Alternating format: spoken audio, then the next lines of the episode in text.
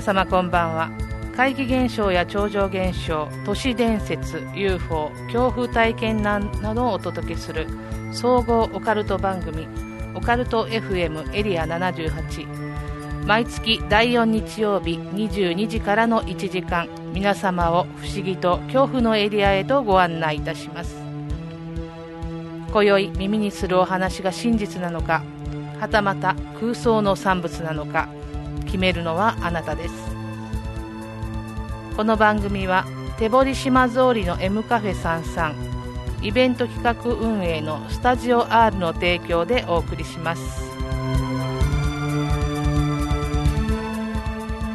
改めましてこんばんは。総合オカルト番組オカルト FM エリア78この番組では怖い話不思議な話を実話から都市伝説などの未確認情報まであらゆるオカルトジャンルを取り扱ってまいります。私エリア78案内人楠木でございます。え先月の予告でですねえ8月は登校恐怖体験談一コアスペシャルですよと告知していたんですけれどもえ急遽ではありますが内容を変更してお送りしたいと思います。え前半のコーナーではねちょっとゲストをお呼びしておりましてえー、先月発売されました「事故物件会談怖い間取り3」のが大ヒット中の、えー、松原谷さんにお越しいただきまして怖い間取り3のお話やですね沖縄の事故物件などのお話伺っております。で後半のコーナーでは会談や両県さんにお越しいただき会談を語っていただきます。登校恐怖体験談は来月9月の放送でお送りする予定です。今月は実は怪談朗読不思議な物語はお休みとさせていただきます。えそしてですねエンディングでは素敵なプレゼントのお知らせがございますので最後までお聞き逃しなく今月も最後までよろしくお付き合いください。オカルト FM エリア78この番組は 78.0MHz FM 那覇での放送のほかリアルタイムではリスラジアプリを使ってスマートフォンでもお聞きいただけます。ポッドキャストでの配信もお楽しみいただけます。FM 那覇公式サイト内ポッドキャスト検索でオカルト FM エリア78を検索してください。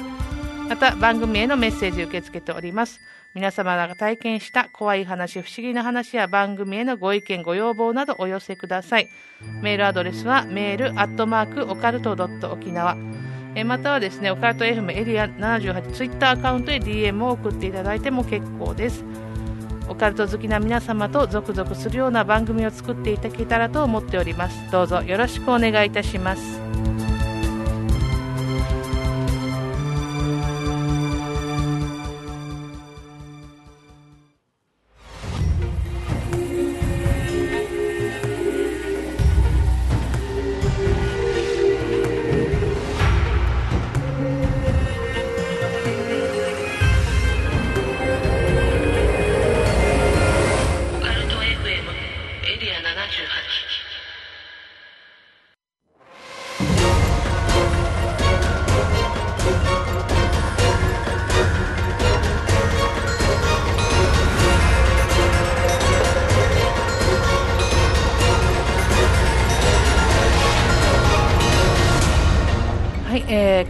月はですねあのゲストをお迎えしております。えーと、今日ですねあ昨日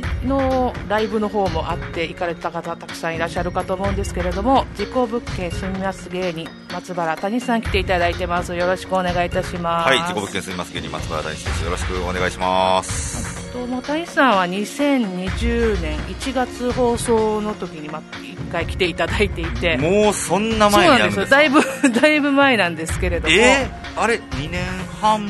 前？そうなんですよもうえっ、ー、とね、9えー、そうですね、19年の12月に来ていただいた時の、えー、19年そうなんですよ。で放送がちょっと翌月になってしまってということで、結構ですね。あの早いですね。はい、ねだいぶ経っていたということで私もちょっと驚いたところなんですけれども。はいで今日はですねあの2022年7月11日発売されました、はい、えー、松原谷さんの5作目の本に怪談本になります「事故物件怪談怖い間取り3」のお話とかですねあとはい。沖縄の自己文献以前お借りになってたというところはい。の話なんかを中心に伺えればなと思っております。よろしくお願いします。よろしくお願いします。えっと今回も本も怖い間取りも3ということで、そうですね、えーもうかなりあの1の頃はい。あの私も最初読ませていただいてお会いすることができてもう大感激でですね。そうかワンが2018に出たので。そうですよ1とであと怖い旅がそう怖い旅離殺の話ちょっと伺ってたんですよその時は。そのタイミングで沖縄に来させてもらったんですね、ええ多分怖い旅の。そうですね、はい。うん、それで、えーその後にその時にあの、えー幽霊マンションそうだそこで、ねあの情報を集めてたんですよ、ええ。皆さんからいろんな方からそうでしたよね。その話もでまたやらせてもらったんですけどね。楠木さんからもお話伺ったりとかいろいろ聞いて、でその後ね実際借りられたということで。ありましたよ、ええ。ーちょっとあのマンション本当に有名で。えやっぱ有名なんですよ、えもう私が大学生の頃そういえば夜あの辺行ったなっていうことをさっき思い出したんですけど、はいはい。ドライブコースでやっぱりみんな大学生でドライブ大好きなので、はい。ドライブ那覇の方からドライブ行ってる人も北部から行ったとしてもまあ中間ぐらいなので、よくあの辺通ってたんですよね、あそえーその時に確かにそういえば電気がほぼついてなかったよねっていうのを思い出して下の方はあのもう全然真っ暗で、そう。それを聞いてたんですよね。えーそうです。そういえばそういうこともあったなと思いながら。確かにな、うわいっぱい聞きたいことそうあるな。なんですよ。であの1階がスーパーだった頃実は私子供の頃もうあちらあたりにあのどあの買い物で行ってたことがある。あの地元ではないのでうん頻繁に行くわけじゃないんですけど、まあ、あの親に連れられてあの辺りに行くこともあったのでその時のなんか嫌な感じとかはなかったいや全く。全くないんですよねただ大学時代にはやっぱりあの噂になってた、ええもうだからスーパーが、はい。あのーなぜかなんていうか閉店して、ええ。でもしばらく廃墟状態だったそうみたいですね。みたいなことうん、あの何も入ってはなかったと思うん。です私も頻繁には通らないんですけれども、でとも大学ぐらいになった友達がやっぱり住んでる人が友達が住んでたっていう人が、はいはい大学が中部だったものですから、はいはい。住んでたよっていう人がやっぱりあの噂をう。んあの開けたら襖の向こうにおばあちゃんが座ってたとか押し入れの中にって座ってたなんかおばあちゃんが座って話結構多いんですよ。そうかおばあちゃんが座ってたの話を聞いてたんだ、そうだそうですはいおばあちゃんが座ってた話は私も何回か聞いたことがあってはあ意外とこのおばあちゃん話がありましたけれどもね。はいはいはいはいでいかがでした？か実際住まれてみて。いや僕だからほとんど行けてなくて、ええ。だからあのー借りれたのが2000えー、っとそれこそ20 20の1月か2月とかだったかえなに借りれた。なんか順番待ちがあって。ーああはい。なんかちょっと人気なのでうん。3人待ってますね、キャンセル待ちです。すごい人気です。えーじゃあこれ無理かなと思ってたんですけどあじゃあ一応、えー、3, 3番目かな？え3番目か4番目にあの一応予約させてください。って言って、はい。で2ヶ月後か3ヶ月後かに電話がかかってきたんですよ、お父さんやから、であのじ順番待ちキャンセル待ちしてた人がキャンセルしました、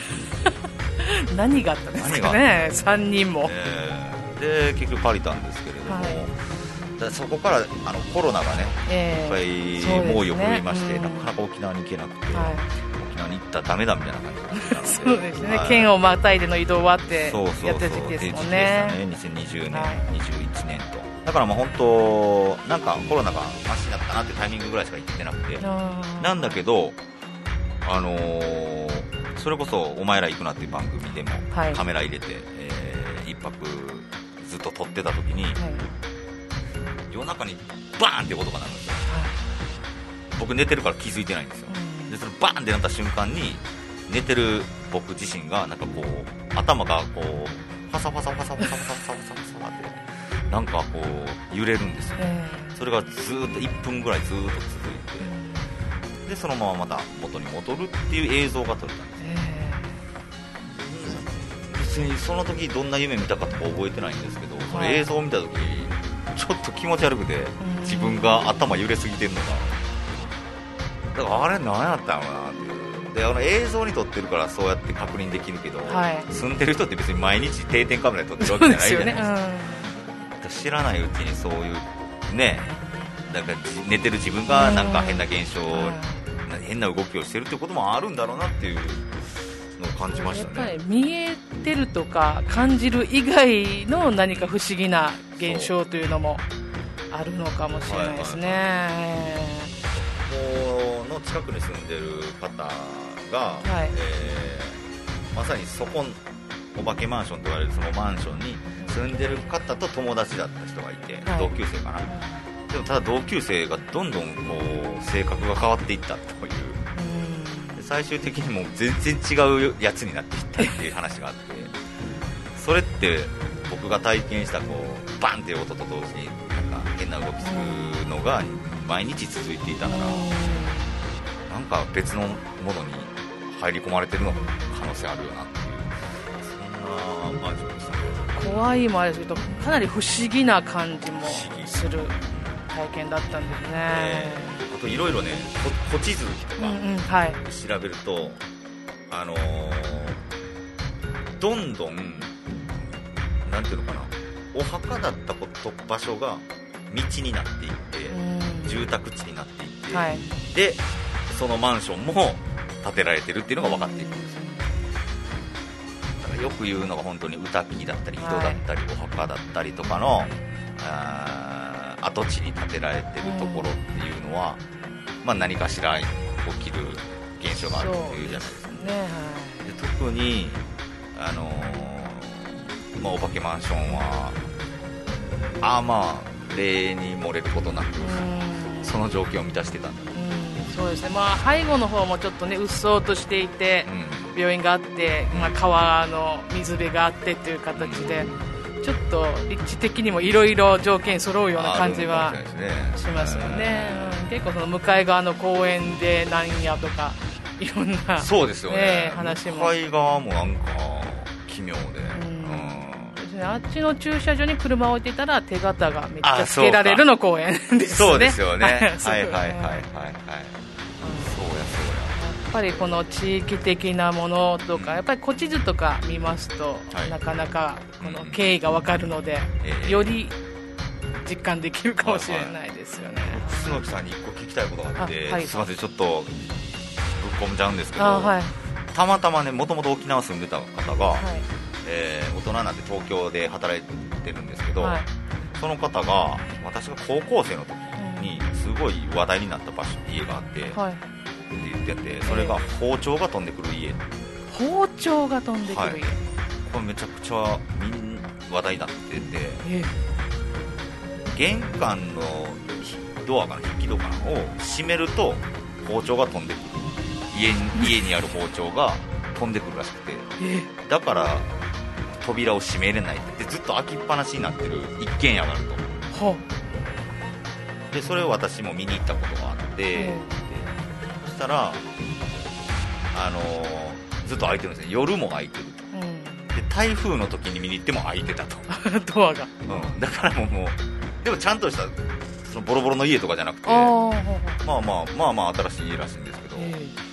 その家めちゃくちゃ私の地元では有名でしたよっていう話だったんで、え聞いたことないですか？えいや初めて聞きました。初めて聞きました。廃墟じゃないってことですよね。廃墟じゃない家誰か住んでそうな状態ええいやこれは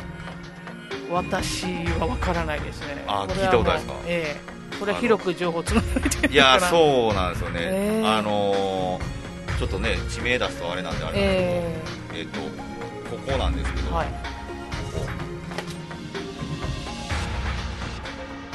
わからない。聞いたことないですね。はあ、はあはここら辺だったら大学時代の友達とかはいたはずなんですけれどもいや聞いたことないですいやちょっと包丁飛んでくる家。包丁飛んでくる家。ご存知の方は、そうですね。オカルト FM あぜひぜひ お寄せください。はいでもまた包丁飛んでくまる 家ってなんか霊現象とかよりなんかリアルに物理で怖い物理で怖いでですすよね。一番嫌なポルターガイストですあーじゃあ結構若い方なんでしょうか？若い方ですね。体験20され代の方たあーあで20代のって方ことは10年前ぐらいうんああ10年前ぐらい。だだから今もまだあるはずなんなるはずですよね。じゃあちょっとその地域の人にはぜひ。ねまあ、ちょっと地域が言えないから。言えないから。そうなんまあ、ですけど、包丁飛んでくる家で ピンときた人。そうですね。あのお便りを。10年ぐらい前にはこの噂があったと。あったと、ということで、えーこれ私も初めて聞いてすごく今気になってるんでうん、ね行ってみたいぐらい。いやそうそうさ場所もさが突き止めていただきたいな。ああぜひじゃあもうこれ 頭に入れておきたいと思います。ありがとうございます。はい。不気味な話がなんか身近にあったということに驚いておりますけれども、はい。ねえ。ー、ともう一件は実は FM 那覇のそうですね。那覇の中心街まあまあといえばそう中心街ですかね。まあねあんま特定するとあれなんですけど、まああの那覇ですね。那覇ですよね、え 那覇と言っていいのか、まあ、その辺ですーまあ、那覇ですよね、うでそちらの方は事故物件ではないんないです。よね、はい。はい。お墓の近くにある。そうなんです。お墓の近くにあるなと思ってたらうん。どうやらお墓に囲まれてるなっていうのが分かりまして、えーでそれをだこれすごい話でまだ借りてない状態だったと思うんですけどもともと沖縄に初めて来たのが、えー2019年だの10月だったかな。それこそ「怖い旅」という本の、えー出版、えートークイベントみたいなのを純駆堂那覇店さんではいさせてもらって、でそのを、えー通りがかったユタさんかな。ほでその時時点で僕別に物件借りるとかなんもないんですよ。うはい、で通りがかったユタさんが小原武史さんに、が知り合いで連絡するんですよね、まあ、あの松原谷っていう事故物件住む人が沖縄に部屋借りるそうだけど、うん。えーおそらくその借りる部屋っていうのが、あの土地のエネルギーがすごい悪い場所なので、借り続けていると住み続けていると、えー病気になって事故に遭って人気がなくなるっていう散々な目に遭うってことですね、それを伝えておいてくれってあ言ってますよね。っていう場所を、うん。でもいろいろ調べるとー、まあねちょっとあんま言えないんですけど まあいお墓に囲まれてたんじゃなくてお墓を潰して建ててるなっていうことあーなるほど。ですね沖縄は本当にお墓墓地っていうのがたくさんありますね。ありますからねそこを潰したところはやっぱり地元の方は借りないと買わないっっておっしゃいますから。綺麗なマンションなんでやっぱその内地っていうんですか本土の方から。来る人がばっかり住んでたのかな。でもあの父が沖縄出身で、はい。あのこちらに越してきたんですけれども、はい。あの那覇市内のある場所が、まあ、新興住宅地というかあの開放地になってどんどんあの発展していくんですけど、沖縄の人はやっぱりぜなんあんなところ絶対借りたらだめだよそうなんやっていうもうでやっぱりかマンションも建ってるんですけど借りてる人は、沖縄の人はやっぱり住まないと、いうことであ父もちょっと内装とかそういった仕事をしている関係でいろいろ物件とかはい。見ていたんですけどもそれはすごく言ってました。そうなんやお父さんが言ってるわけですもんね、はい、もうあっちは絶対ダメだ、まあ、戦前の生まれなんでだったんで、うん。まあ、ちょっともう亡くなってるんですけど。だからその戦争で亡くなった人がのあの場所だからとか以前の問題ですよね。そうですね。もうこの辺りはダメよと。結局墓地っていうのは戦争より前からっていうことですよね。ありますし、うんぱりそういった池の念というかそういうのがはいはい。あって絶対ダメだよとあそあそこあそこは借りるなっていうのを私もずっと言われて。はあ、はあはあ。の地区は借りてはいけませんっていうのは 結構言われてましたね。だからやっぱり聞い他の方に聞いてもやっぱりあの辺はっていう地区がやっぱり沖縄にはところどころあるような感じはしす。ごいまですすよねこれ何なんだろうな。不思議やな。もちろん戦争もそうでしょうけれども、まあ、ええそもそもとやっぱりお滝とかそういったものが沖縄に各所にあるのでうんあの辺周りはあの人が住むべきではないというかそういった考えもあるのかも。そうですよねいろん。なことが重なってますよね沖縄ってうんちょっと事故物件ではないけどちょっと不思議な。そうですね。場所というのも結構沖縄あるようなはいはい。だからすごいいい経験しました何度かね沖縄お越しいただいていてあちらこちら回られてるかと思うんですけれども、はい。やっぱり印象的な場所とかそういったとかございえっましたか、とねえー、いろいろあるんですけどあれ千崎さん去年かな？一昨年行ったまあとある会場なんですけど、はい。入り入るとえっとね一礼して入りなさいって書かれてるんですよ必ずでその看板があって。ああ看板に。はい。一礼して入らなあかんねやって一礼して入ってでまあ奥まで進んで、えーその拝所歌きを見るんですけど、でまた戻ってきたらその入り口に見てた一礼して帰りなさい入りなさいの看板の裏側をだから帰りは見るわけです、はい。裏側には一礼して出なさい。って必ず。あこれを守らなかったらどうなるんだろうっていうなんか場所でしたね。やっぱり廃所なんでなんか一礼して入るっていうのは普通にやることではあるかもしれないですけど、そんなにしっかり書いて帰りまでもっていうの必ず一礼して出なさい。えーちょっと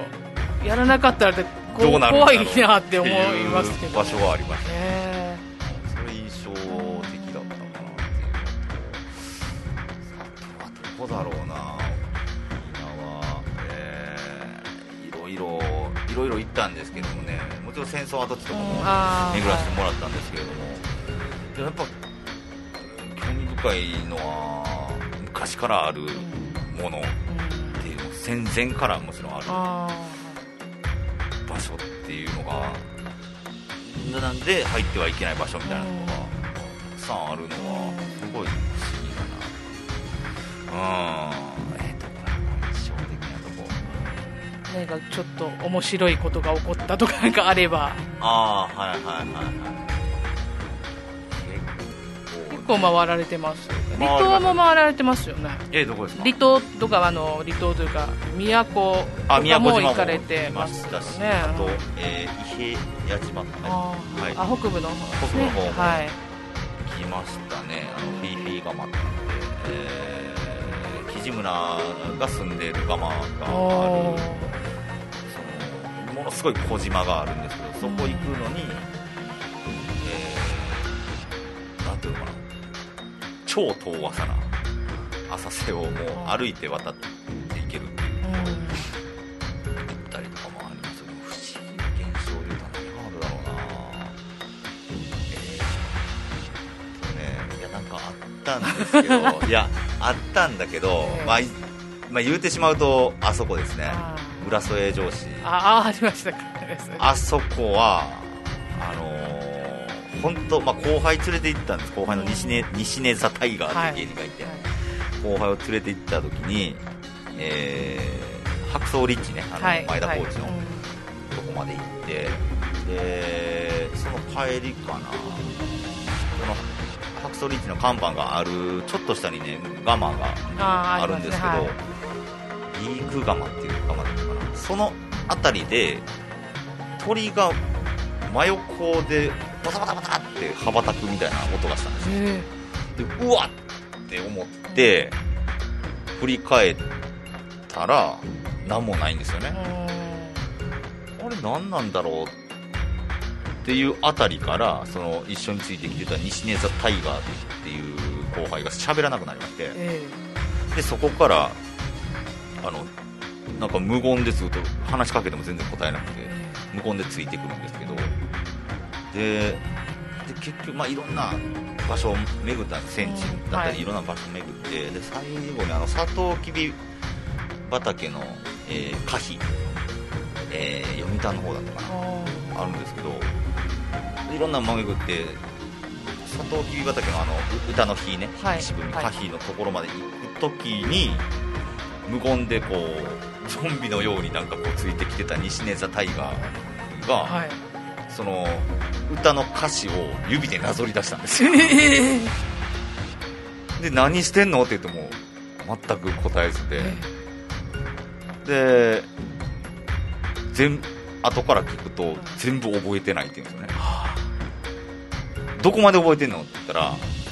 あの白草リッチのとこまでってあそっから記憶ないんや。ってことはバタバタバタっていう鳥のはい。羽ばたく音がしてからずっとあのー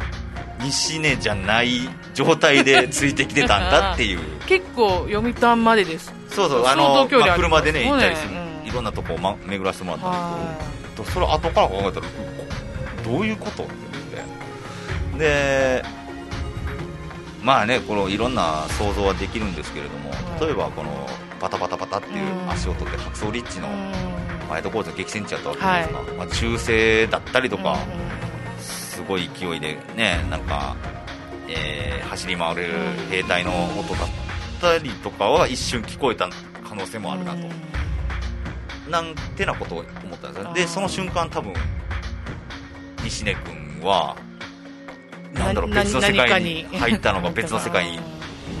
のゾーンに入ってしまったのかなっていう。っていう体験は不思議でしたね、うん、これは不思議ですね。本当不思議だったんですよ。うん西根座タイガーさん結構入られやすい、入られやすい。あの本当にねキャン岬沖縄本島の最,、えーね、最南最南端ではないのか。あの糸満の方糸満の方ですよね。はい。はい。あそこねもちろん戦争で、うんえー皆さんが、まあ、追い詰められた方が、はそこでね身を投げたりとかの場所でもありますしあと花門の伝説がある場所でもあります。あそうですね。あそこの、えー駐車場のトイレになんか西根君が入った時になんかねそこ行方不明者の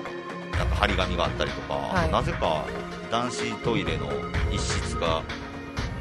とねなんかもう木で木材でバッテンして入れないようにしてあるとか、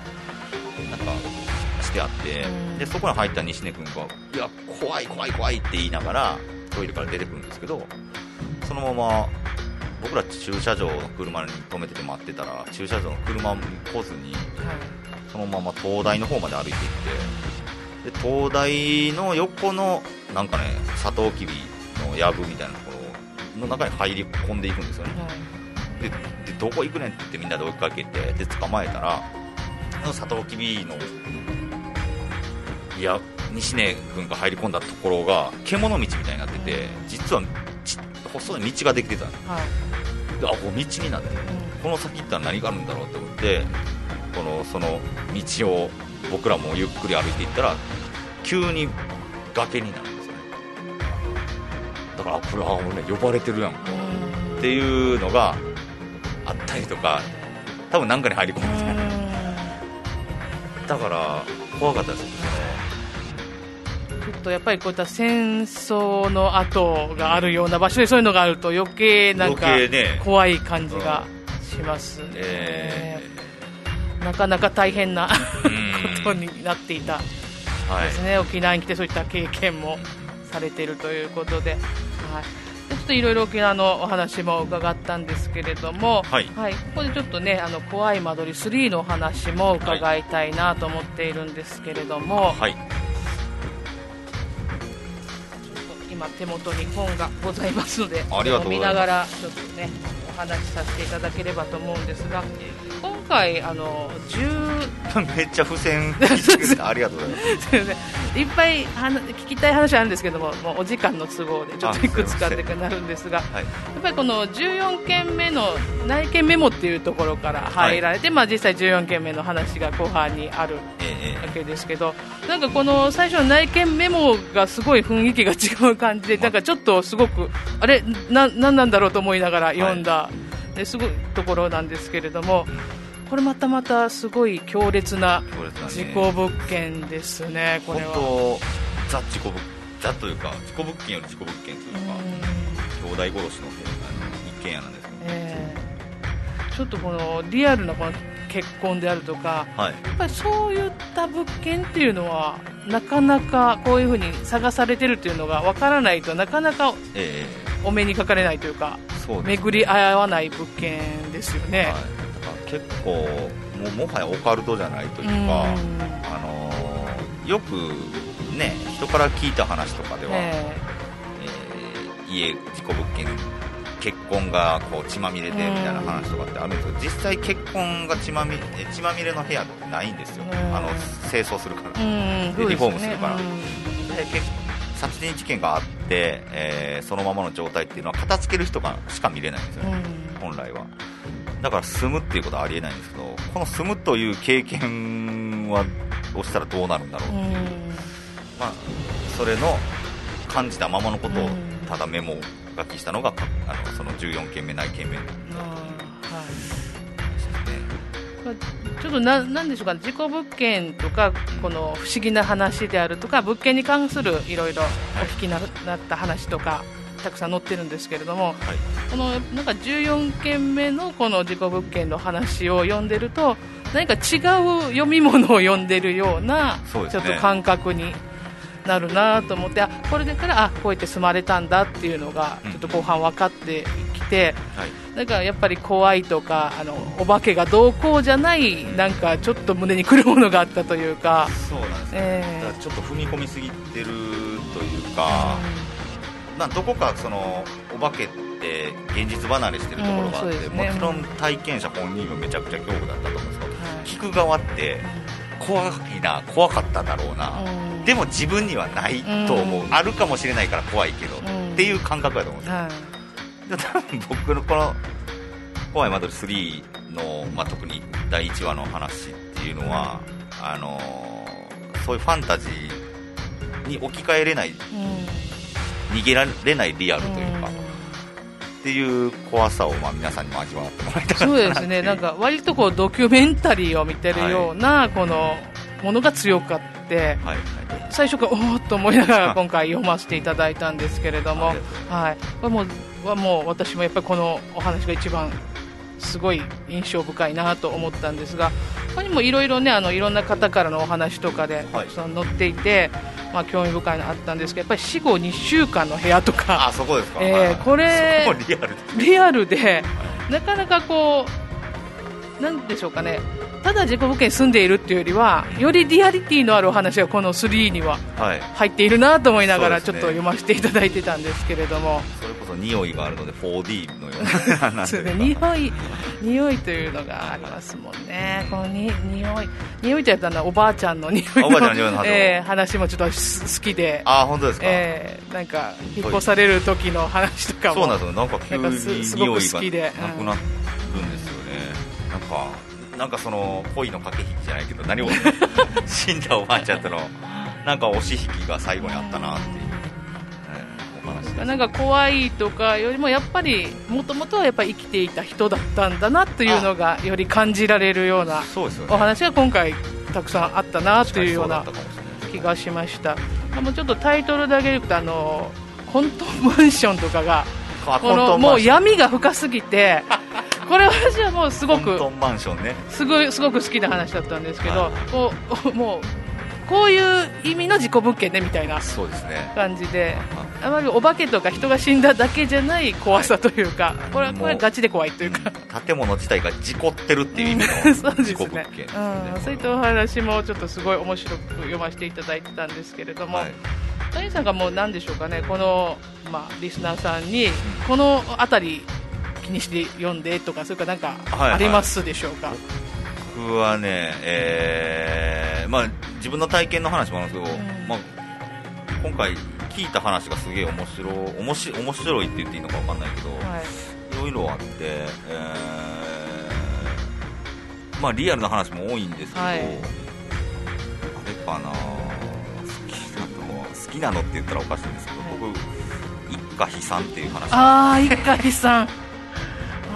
悲惨なんです、えー、悲惨な家族の話なんです、はい、悲惨でした。確かに。うん。でも謎の女が現れるっていう。この1箇所だけなんです。ちゃんとした霊現象って。そうですね。でもそこにはまつわる謎祠だったり鳥居だったりとかっていうのが関わってくる、えー、えー、この辺とかちょっとまあねさんは結構読み応えのある、はい、重たくなると、うん、そうですね重量感のあるお話でしたね。あと霊媒の家あ霊媒の家、はい、えー、あのー、関西なんだけどいた子さんなことをするおばあちゃんがい。たっていう話だったりとか、はい、えー、あと、まあ、多様の助言って言って、あの高知県のイザナギ流、はいという民間信仰にまつわるその祈祷師の方が、まあ、すげえなっていう話だったりとか、うん。まあ、不思議な話もたくさん、ね、不思議な話が今回いろいろあって、まあ、沖縄の、ね、お話も入っていてあ。の蝶のはいはいはい。あれちょっとね。いい,、いい話だなと思って、ね。ちょっとほっこりするというか、はいはい私はあの話とても好きだったんですけれども。そうなんです、えうん。うんあの嫌な話とほっこりする話が、ーうんあの両方入ってて嫌な割合が高いですけど。あまあまあまあ、はいきっと読者の方もそれをまたね、はい。好きで読まれてるかと思うんですけれども、ははい、今回、事故物件としてはこの、えー11件目、12件目、13件目、14件目という形で、えー9件目、10件目が沖縄のあそうですね。お話、これは2の方に、怖い間取り2、えーあのありますんで、ぜひあの沖縄県民の皆さんはぜひ読んでほしいですね、あの沖縄の話も。はいはい。なので2もまだの方はぜひ読んでいただきたいんですけれども、はい、じゃあこれからもやっぱりいろいろあれですかあのやっぱり大阪と東京でまあ拠点として借りられてるかと思うんですけれども、はいほとんどが。また別の地方とかでもまた借りたいなとかあるんですか？なんか本当出会いだと思うんで、こういうのってなんかそれが沖縄にまた住みたいなっていうのがうん。ね見つかればまた沖縄にも借りれようかなと思いますし。そうですね。もしねご縁があればぜひ沖縄でもまた、えーはい。借り借りていただいて何かそうですね。えー新しいおお話とか体験が聞ければと思うんですけれども、いいですね。うんじゃあ今回この事故物件怖い間取り3のことでいろいろちょっとお話を伺っていたんですけれども、じゃあもうこれからも4とかまで行くぐらいやっぱり借りられていくんですか？もう10周年ぐらいなんですね事故物件あそうなん住まれて。ですはい。はい本当ずっと行き当たりばったりでやってたんでまあねこのまま。本当その去年出した「知る旅」っていうはい本を出してた時には、多分事故物件はの本は書けないんじゃないかなと思ってたんですけど、うん。そしたらまたなんか、ね、集まってきたりとかするんで まあね4が出るかはとしたらいつになるかわかんないですけどその時はぜひ。はい、またあの、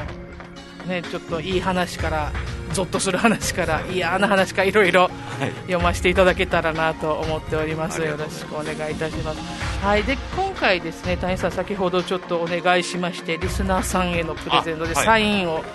していただきましてありがとうございます。これ後ほど番組の後半で、えー応募方法をお知らせしますので、ぜひなかなかね手に入らないサイン本なんで、えー応募していただきたいなと思います。はい、えー今日はちょっとあの結構30分ぐらいの予定だったんですけど、まあはい。長めにお話ししていただきましてす。すみません。ありがとうございます。はですい、えっ、ともう何かあの告知関係とかもしあれば。そうですね、えー放送が今月末に放送します。なので、まあ、9月は沖縄の方は、えー、何かもなんですけれども、えーっと、何があるかな。いい一応あの全国で聞いてくれてるあ、そうですか。ははいい、9月だったら、あそうですね、9月6日かな。9月6日に名古屋の、愛知県の名古屋の朝日カルチャーセンター名古屋教室っていうところで、まあ、怖い今時3に関する、まあ、怖い話のセミセミナーっていうんですかね。セミナー はい。カルチャーセンター。はいこれは多分配信でもやってるとあ思うんで。配信あ、はいじゃあ見られるわけですねはい、ちょっとはい有料になりますけど。あーもうじゃあちょっとぜひチェックしたいと思いますですかね。はい、それぐらいかな。こう今配信があるので、あの逆にこうコロナになってからの方がはい。いろいろなお話を見る機会が増えたような感じがしますあ、そうなんですうね。ん沖縄にいるとなかなか来ていただく機会少ないので確かにね。配信してもらえるともういつもいろんな方のお話聞けてすごく私個人としては非常になるほど、なあの。コロナで良かったことはここかなというようなところはありますけれどもね。はい。じゃあまさぜひねあの配信の方も皆さんチェックしてみてください。はい。じゃあ今日はですねえー7月11日に発売されましたえー事故物件会談怖い間取り3のあお話聞かせていただきました松原谷さんでした。ありがとうございました。ありがとうございましたまたぜひ遊びに来てください。また遊びに来てください。はい。そして情報もお待ちしてます。はい、あの包丁の家包丁の家ぜひお願いします。ありがとうございました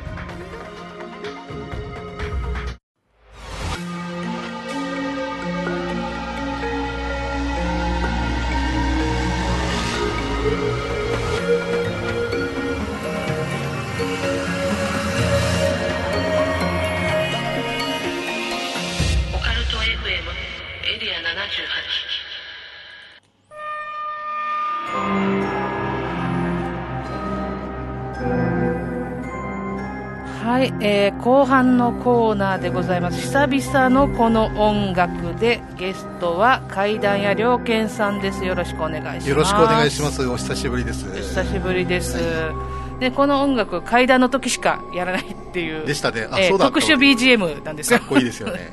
え この私も気に入ってる BGM なんですけどなかなかね階段階がなくて。そうなんですよね、えー、でまあ、あの東国恐怖体験談スペシャルということでね、はい、あの予定はしてたんですけれども今月ちょっとゲストお呼びいただいあお呼びさせていただいた関係でですね後半少しねちょっとでも階段をと思いまして。すごいゲストでしたね。えー、本当にありがたい嬉しいです、ね、えー、ありがたい話ですけれども。はい、ちょっとね今日あの後半10分ちょっとぐらいになるかなと思うんですけれども早速ちょっと階段はい、お願いしたいかなと思いまして。これはですね、はい、別々に聞いた話が同じ場所だったっていうことだったんであらら3つぐらいあるんですけど、はい、短いのでちょっとつなげて以前こちらの登校恐怖会談の時に、はい、あの行った部活合宿のお話を覚えてます、うん、覚えてます覚えてます。あの学校に部活で泊まって合宿した時に怖い話大会をした時に、はい。あの後輩の一人が明日死んだ人が来ますよっていう話をしたんですけど、あの次の日に、えー、校庭に工事中だった校庭の方の穴から戦没者の方の骨が出てきたのでみんなで拝みますというあの先生から一旦黙祷しに行きますよって言って黙祷した後にその後輩から昨日言った通りでしょって言ったっていう話があるんですけど、はい、これこの間観光鳥の木曜で採用していただきましてあはいはい聞きましたよ。小原さんから素敵な階段ですねっていうすごい嬉しいお言葉いただいたんですけど、はい、あのその高校那覇のとある高校なんですけど、はい、そこの卒業生の方で、えっとえー、FM 那覇のオリジンチャンプルーですね、はい。えー、オリジンの芸人さんで鉄筋ビビンバの竜兵君っていう子に、はい、この間聞いたばっかりの話なんですけど。新鮮な、はい、聞いたら同じ高校だったんだっていうんで、まあ、名前は出さないようにしようということにしましたんですけど、あのこの高校はですね、えー、学校の裏に慰霊碑があるんですよ、あ学校の敷地内。はい。あの、はい、学徒動員で亡くなった方を弔うための、うん、あの何々の塔っていう名前があるんでそれを言うとバレちゃうので慰霊碑と呼びますけど、はい、それにあの学年全員で集まってこう黙祷したりこう手を合わせる時間みたいのがあるらしくって、でそれにみんなで移動していきますよって言ってみんなでガヤガヤ行く時にそれに行く途中の廊下にあの昔の校長先生の歴代の写真が並んでるように額縁に入れられた昔の写真でその亡くなられた学徒の方の写真が飾られてるんですって。廊下にずらっと、ああなるほど。ちょっともう僕は怖いなと思ったんですけど悲しいし怖いなと思ったんですけど、はい、この竜兵君がですねクラスのムードメーカーの盛り上げ役でいわゆるあのふざける生徒なんですよ、はい、でこの並んでる額縁の写真を見ながら一人一人にちょっとあだ名をつけるんですよ。眼鏡かけてた眼鏡ザルとかお下げが長いとか全部そういう、悪口まではいかないんですけどみんなを笑わせるためにふざけて一人一人ちょっと茶化すような茶化してたんですよ、はい、でいっぱい並んでてずっともう適当にわーってつけてクラスのみんなも笑って歩きながらなってたら1枚の写真が気になってピタッと止まったらしいんですよ竜兵君が。でなんで止まったのかとか聞いてみたんですけどなんかみんな白黒写真なのに1人だけこの1枚だけ緑色だったと、はあ。聞いた例えてなんかお札みたいだったって言うんですよ。ああはい。あなるほど。緑色だよねお札ね。でなんかその写真の女性女の子が気になってはって止まった瞬間ちょっと気がそがれたんでもうそのふざけて名前をつけるあだ名をつけるっていう行為をやめてそのままみんなでその慰霊碑の方に行って手を合わせてその日は終わったんですけど学校帰りにその子あ竜兵君があのご飯食べる場所、えー、定食屋さんがあるんですけどそこに行こうと思って行って夕方歩いてたらその道の向こうにお店があるんですけどそこを見ながら見たらなんか女の人が立ってこっち見てるから気になってみたらさっきの緑色の人だったらしいんですよ。え,、はい、えっと思って。生きてる人だよなじゃないのかなって思うけど距離も結構あって道が道を渡ってこの車道を渡っていかないといけないぐらいのでこっち見て睨んでるなっていうのは必ず分かるんだけど、あでもさっきの写真の人がどうかな緑色してるなって思ってたらその2人の間バスがバーって通って通り過ぎたら消えてたっていう話なんですけど、ええ、でご飯食べる気しなくなったんで あなんかごめんなさいごめんなさいって思ったんですっていう話だったんですよ。じゃあその学校なんかやっぱり戦没者というかさっきの話もつながってるからあるのかねって聞いたらそこの続きで別の話なんですけど竜兵君がもう一個あってって言ってくれたのが、このこの学校今もうないんですけど旧校舎があったんですよ、5階建ての、はい、でこの旧校舎の1階の端っこが理科室だったらしいんですけどここ一年中夏だろうが冬だろうが昼間だろうが黒い暗転のカーテンかかってるんですって。なんで？なんでって聞いたら実験でもやってるんだったらいや見える生徒がその年に来ると上から人が落っこってくるって言って怖がるんでずっとカーテン閉めてるんですって言われたんですよ、ええやばくない？そこ？って話で。でもそれだけじゃなくて上から落っこってくるのが見えるその理科室の真上のは普通の何年何組何年何組の教室なんですけど、まあ、別に繋がってないんですよ。例えば2年1組3年1組みたいな繋がってはいないんですよその数字は,、はいはいはい、繋がってなくて5階まであるんですけどそこの真上の縦の列の教室の生徒が毎年誰かが骨折するんですって。縦の列でで今はもうこの校舎は取り壊されてないんですけどって言ってたんですけどあれが不思議でしたっていう話だったんですよ。これ全部同じ学校で起こってるんですよ、ね、別で聞いて、うん、まあ、竜兵君は2個くれたんですけど、うん、あの部活合宿の時はまた別の方からが、何十年前の話なんですけど戦没者系のやつがまだつながっているねっていう話だったんですよ。このなんでしょうお札みたいな色の人っていうのはなんか道向かいに立ってるのもその緑だったってことなんですよね。へえあだからすごい言い得て妙な表現だなと思ってお札みたいって言われた時もうすぐ想像できましたよね。この並んでる写真で1枚だけその異質な感じがしたっていうことですけど、うん、他の子にももちろんそれ見れてるわけですねその写真っていうのはあどうなんですかね。緑色に感じたのは多分竜兵君だけかもしれないしみんなは見ながらこう笑ってるけどあ緑色だとは言ってないはずなのでだって止めてやめよってやめたらしいんですが、えー、やっぱりそういう場所でねふざけちゃダメですよ、ね、悪ふざけというの。でも沖縄の高校生にはね元気いっぱいな彼らにはちょっと急に塩らしくって言っても、まあ、スイッチ変えれないでしょうし、ね、でも学校にそういったね写真が廊下にね、ちょっと並んでるって別な学校ですよね、えー、初めて聞きましたけど結構これでバレるんじゃないかと思ってドキドキはしちゃうんですけど、はいはい、そうなんだけど。でも一応そういうことを真面目にかちゃんとその黙祷して全員で集まって黙祷する時間もやるぐらい真面目にやってる学校ですよね、本当に慰霊碑もいて。そうですね、まあね県内何校かこの慰霊碑をある学校っていうのはあると思うんですけれども、やっぱりこの自分たちのまあ直接の先輩というか、うん、そういう人たちのことですからね。うん、この間、旧本だったので多分その皆さんも帰ってきてあの世から帰ってきてたんじゃないかなと思うんですけど。なるほど。ちょうどそういう感じで聞けたので、あうちのね家電がね今年のシーミー4月の時に1回ぶっ壊れて冷蔵庫とかが、はいはいはい、で一旦他のプレステ2とか治ったんですけど、はい、冷蔵庫がまだ冷凍庫が冷蔵室ぐらいにしか冷えない状態だったんですけどこの間のえっと、お盆、はい、終わってウークイし終わった時に、ええ、冷蔵庫が完全復活しまして、え、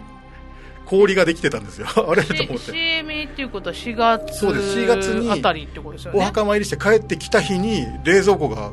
冷えなくなってそれから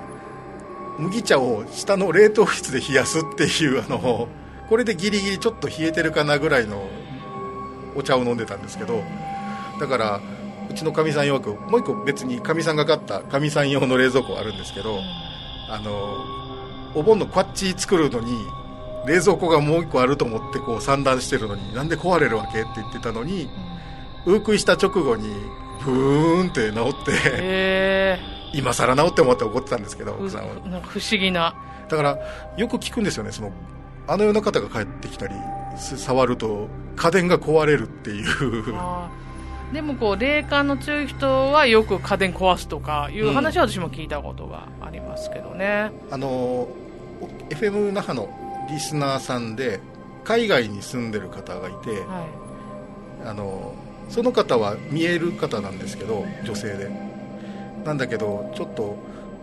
えーその海外のアメリカにいる時にシーミーだからお盆だからと思ってこう沖縄の方を向いてこうのんのんすると家電が次々に壊れるらしくってで向こうからおじさんが来るの分かるって言うからもうあんた来たら壊れるからって追い払ってるって話をこの前聞いたんですい、よ。ええだから沖縄の 幽霊というかご先祖は不器用なんですかね。なんかぶっ壊してくれるんで。えー家電を壊しちゃうと。大手家電メーカーとなんか提携してるのか 壊して新しいの買わせようとしてるのか分かんないんですけど。不思議なこの家電とねあのご先祖の関係。電気と幽霊やっぱちょっと関係あるなと思いますよね、そうですよね。わかりました今日はねちょっとまた、えー少しだけですけど、階段を伺いました、ね。はいちょっとだけ階段、い。またね来月たっぷりと、はいあのよろしく。怖い話聞かせていただきたいと思います、はいお願いいたします。良健さんでした、はい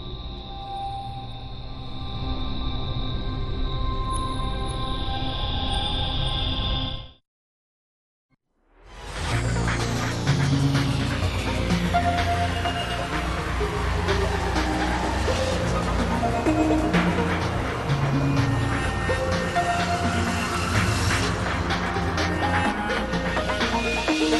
カルト FM エリア78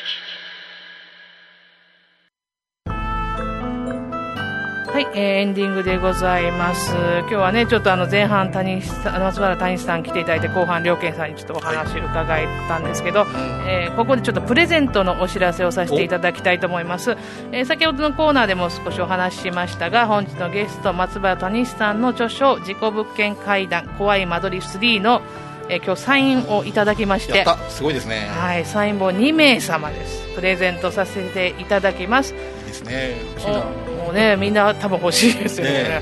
え。ーっとぜひ応はい。募してくださいね、あかえーっとですね、オカルト FM エリア78のツイッターアカウントが、えー今日作りましたインスタグラムのアカウントも作りましたのでありがとうございます。何もアップしてないですけど、はい、どちらでも構わないんですけど DM 送ってください。えーっとサイン本希望というふうに書いてくださいね。ここではまだ個人情報の方を書かないでいただいて大丈夫ですので、え当選者の方にまたあのご連絡させていただきますので、えそこでまたご住所を伺うという予定でございます。ツイッターまたはインスタグラムのアカウントへ DM あるいはメールアットマークオカルトドット沖縄のメールアドレスの方にサイン本希望と送っていただいても結構です。えーこ当選者の方にはまあ個別にご連絡させていただくということと9月の放送で発表します。で締め切り日9月15日木曜日とさせていただきますので、えーお忘れないように応募されてください。もう聞いたらすぐ応募してください、そうですね、はい、なんか後にしようと思って忘れちゃうんでね、あの応募は簡単です。住所も書かなくていいので希望だけ書いてくれれば大丈夫です、えー9月15日木曜日までにお願いいたします。発表は来月の放送でございますはいで来月は、えー、登校恐怖体験談一コアスペシャル。出ましたね、はい。子さんに来ていただきますんで。ははいまたよろしくお願いします、ね、はい、またよろしくお願いいたします。はい、えーとですね、あとあのお便りなど。ツイッターの方などあインスタグラムでも大丈夫です。送ってくださいね。よろしくお願いいたします。えーこの番組は手堀島通りの M カフェ33イベント企画運営のスタジオ R の提供でお送りしましたそれでは来月も第4日曜日9月25日22時にお会いしましょう。ご案内人は楠木と。両県でした。はい。今宵耳にした話が真実かどうか決めるのはあなた自身です。それではおやすみなさい。良い夢を。おやすみなさい